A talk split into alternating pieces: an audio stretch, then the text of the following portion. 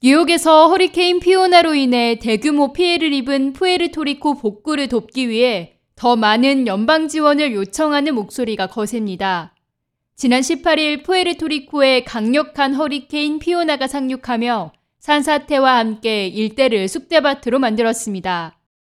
에릭 애덤스 뉴욕시장은 26일 피오나가 휩쓸고 간 푸에르토리코와 도미니카 공화국을 직접 방문하고 상황 파악에 돌입했습니다.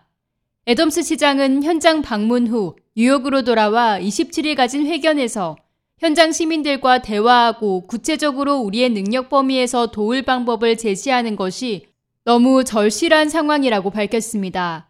그러면서 미국령 푸에르토리코, 도미니카 공화국 등에 대한 연방재난관리청의 지원을 촉구했습니다. 이 시각 푸에르토리코 주민들은 전기가 끊겨 어려움을 겪고 있을 뿐만 아니라 식수 등과 같은 기본적인 생활 필수품이 부족한 상황입니다.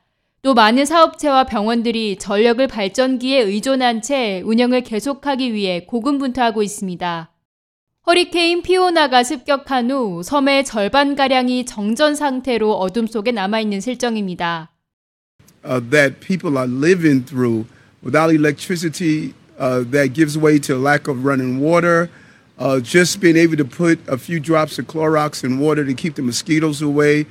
And I think it was just uh, profound as I was stating to the assemblywoman. 현재 뉴욕시에서 약 15명으로 구성된 팀이 투입돼 복구에 대한 지원과 안내, 권고 사항들을 제공하고 있습니다. 더불어 뉴욕에서 의원들은 영양 지원과 재난 구호 및 복구에 40억 달러의 지원이 필요하다고 촉구하고 있습니다.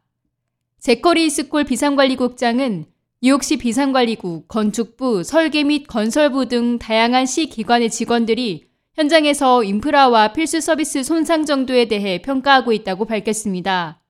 또 연방재난관리청이나 푸에르토리코 응급관리국과의 협력을 통해 병원에 전력을 신속하게 공급할 수 있는 발전기가 있는지 모색하겠다는 입장입니다.